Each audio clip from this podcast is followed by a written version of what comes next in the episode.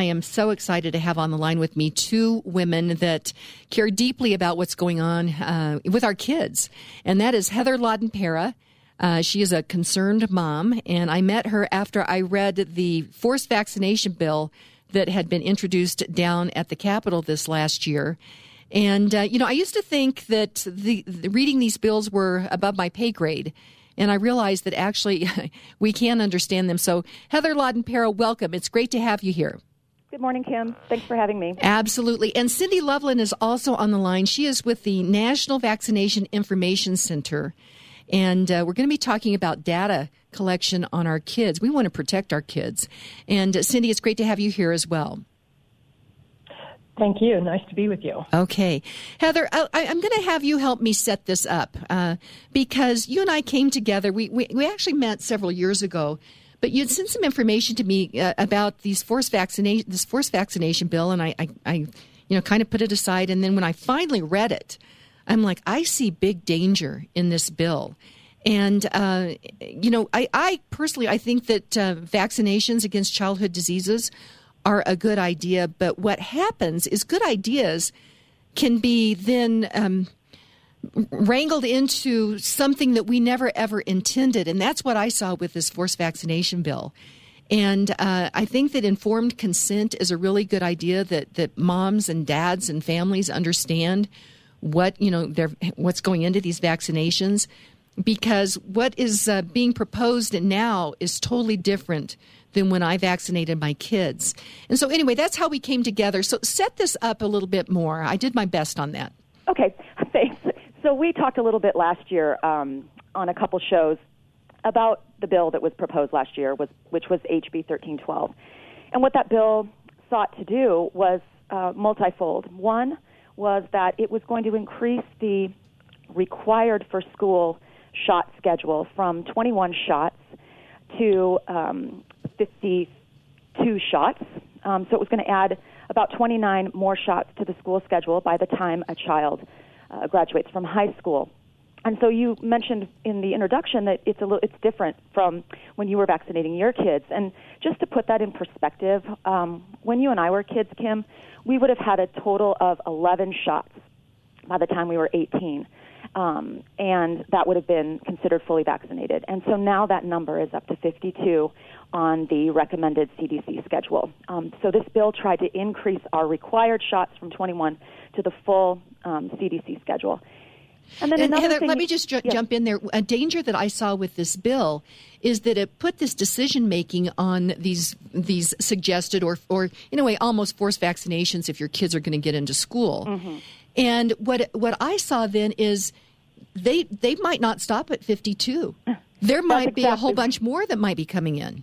Yeah, that's exactly right. And in fact, we know that there's over 200 vaccines in the pipeline um, for various diseases, and it would have allowed um, our Board of Health to add those ad nauseum, and that's um, incredibly troubling um, because exactly what you said. Unelected um, uh, PBIs, I'm calling them politicians, mm-hmm. bureaucrats, and interested parties. In this case, the interested parties might be the drug companies that would stand to make money on these uh, uh additional 200 vaccinations. So I, I, I butted in there on that. But number two, what did you say okay. that this bill did? So and then and then what's relevant um, to today's conversation that this bill sought to achieve was that if a family were to take a vaccine exemption for their child to attend school, so in statute right now, parents are allowed to uh, opt out of vaccinations for three reasons. One, personal belief exemption. Two, religious exemption. And three, a medical exemption. And um, this, and uh, all a parent needs to do, according to statute, which is the law, is to write a letter to the school stating that they will be exempting their child from vaccinations, whichever those vaccinations may be. Now, even if a family is saying, I don't want my child to have the chickenpox vaccine, or I don't want my child to have the hepatitis B vaccine, they still have to file this exemption, and it's a letter that's in statute to the school. Um, this bill sought to require parents to fill out a state mandated form in person at the health department. Now, what people say, oh, why is why is a form such a big deal? You know, why is everybody so up in arms about a form? The reason is is that because these forms that the state has created, the last time they tried to do this after legislation failed, they tried to misinform schools and get parents to register with the state using these forms. These forms contain personally identifiable information on every child. That would be then entered into a state database, a registry, if you will, like a sex offender would have to fill out information with address, with name, into a state database. I find that very concerning because we have no idea, and in this bill, the health department has never created a privacy statement, a policy on what will happen to this data. We know that there is data brokering going on. People buy and sell data.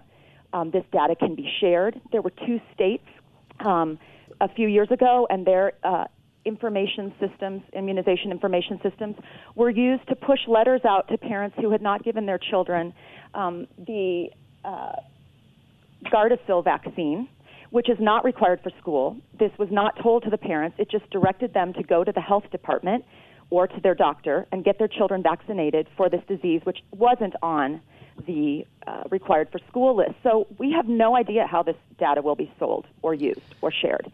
And there's no limit on the amount of time children's data would be stored in this database. So that is extremely concerning. Data is the new oil. We all know that. And apparently, the health department wants this oil from our children. Wow. Okay. Heather, hold that thought. Cindy Loveland, let's bring you in. You are with the National Vaccination Information Center. And this whole data collection thing, it's almost it's my head is spinning on it. So what do you think about it?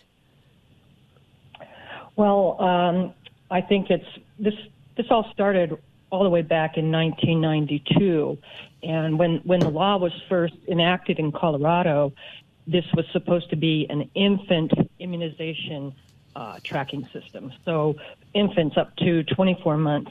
And as we went through the years of legislative creep, um, they it, they added adults actually um, in 2007. So this is not just a children's tracking system, and they can c- collect that data from numerous places: um, practitioners, clinics, schools, uh, health insurance companies, uh, hospitals, and then um, in 2005, something that was passed here in the state. Before 2005, they could not directly contact um, an individual or a parent if their child was due for a shot. They couldn't just do like a and who's they? Would that be the the uh, health department or who? It could be the health department or their contractor. Um, who knows? Um, but so it would be they, somebody from the state, kind of. Then. Yeah. It, okay. It could Got be, it. you know, health department. It could be their contractor. Okay. Um, so in two, 2005, they changed that to where they could do reminders and recalls. So this this is what can and will happen is you know if you've chosen not to vaccinate your child for you know any number of vaccines, you could get a reminder and a recall. Um, so okay, so you, you know, could we, get that, and we're like, well, why would you be concerned about that? But many times, and I'm seeing this, Cindy, in in other arenas. Here is, I was talking about the electric vehicles. If somebody wants to purchase an electric vehicle please have the freedom to do that.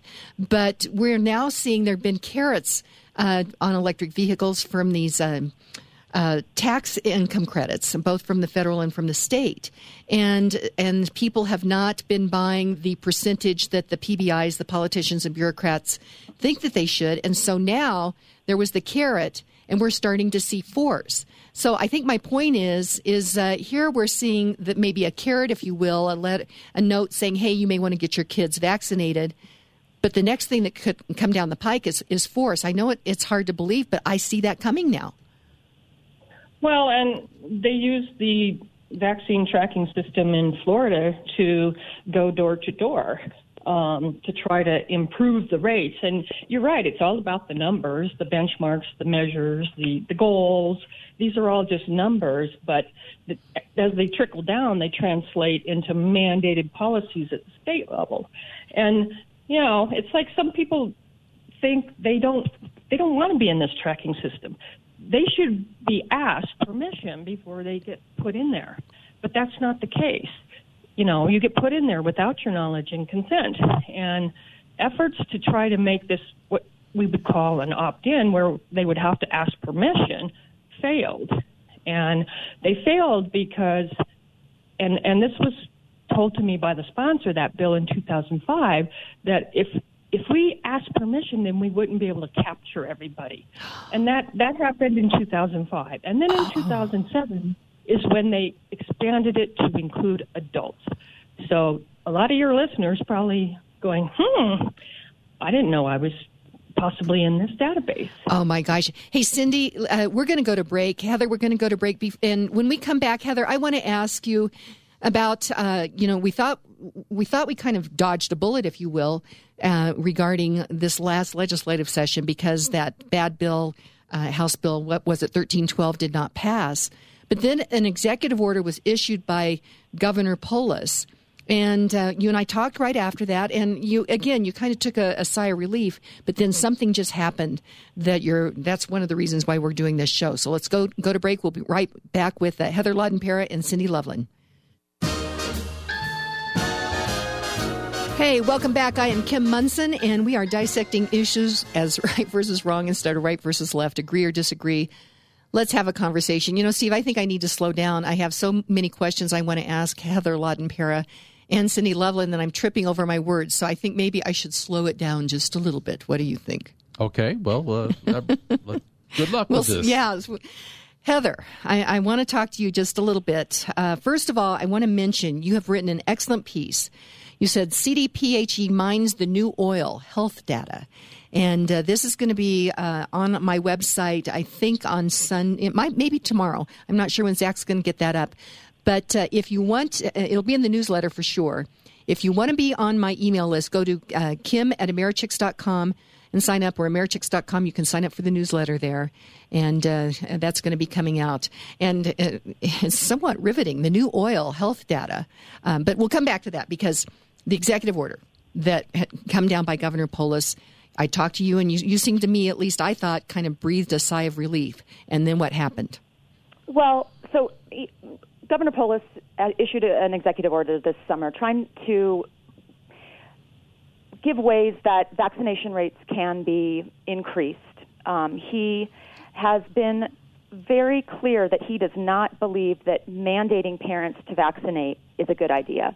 So his executive order had several things, uh, directions in it. One is very, uh, one of them is getting vaccinations to underserved areas where people can't get vaccinations, can't afford them, can't get to the health department, can't can't do that. So that makes a lot of sense. And then he also had a statement in the executive order that said he was uh, proposing to the state board of health an increased use of use of standardized, easy to print medical and non-medical exemption forms easy to print is in there, um, and uh, form is in there. But it says clearly an increased use. It doesn't say go against statute, break the law, force people to use it. It says increase the use, make them available. That's always they've been available um, for the past several years.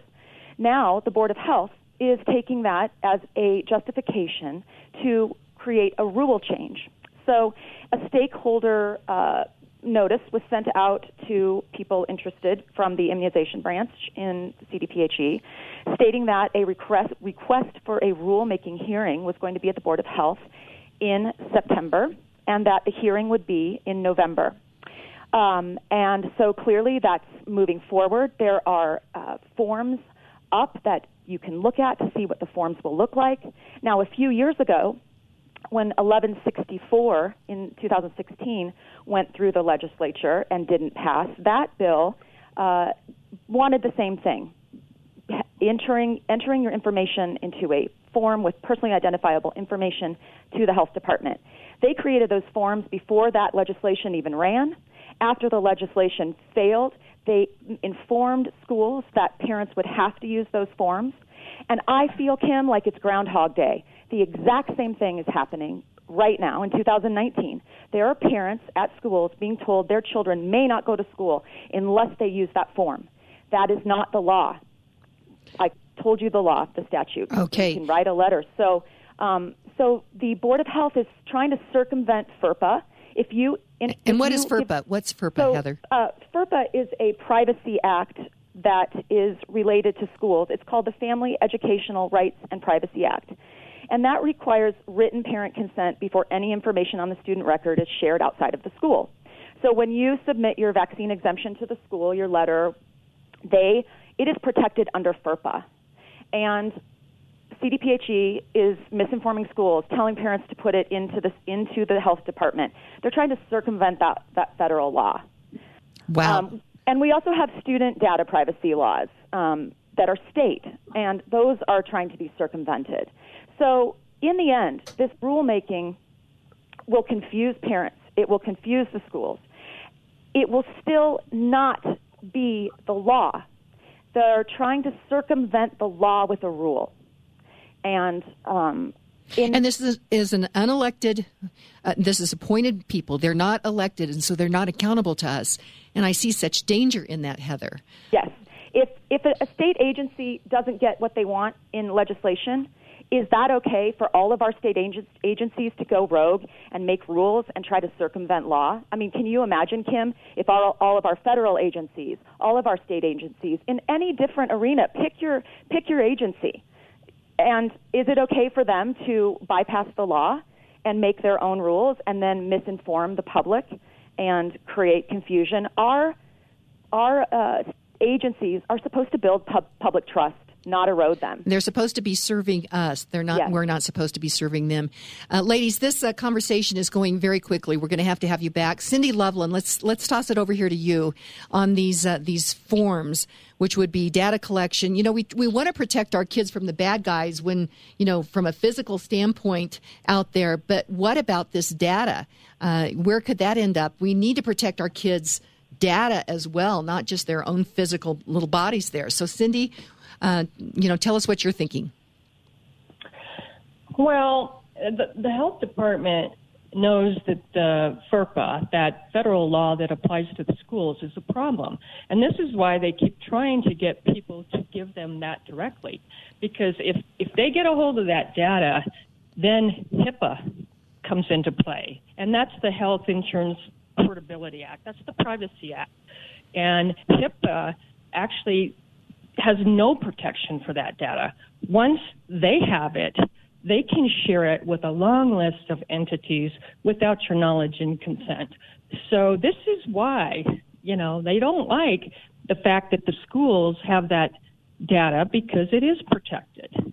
If you give it directly to the health department, it's gone, you know, and there's not much you can do about it. They say you can quote opt out, but we like to use the term it's like Hotel California. You can check out, but you can never leave because they never purge the data. You know, and I wanted to back up to this hearing thing also, Cindy, um, because the uh, Air Quality Control Commission uh, is under the CDPHE as well, and uh, so that all these different agencies have hearings. And then, if you have a concern about something and you didn't go to the hearing, they say, "Hey, we had a hearing and you guys didn't show up," and it's like, "Well, I'm working, I didn't know about it, I'm taking care of my families."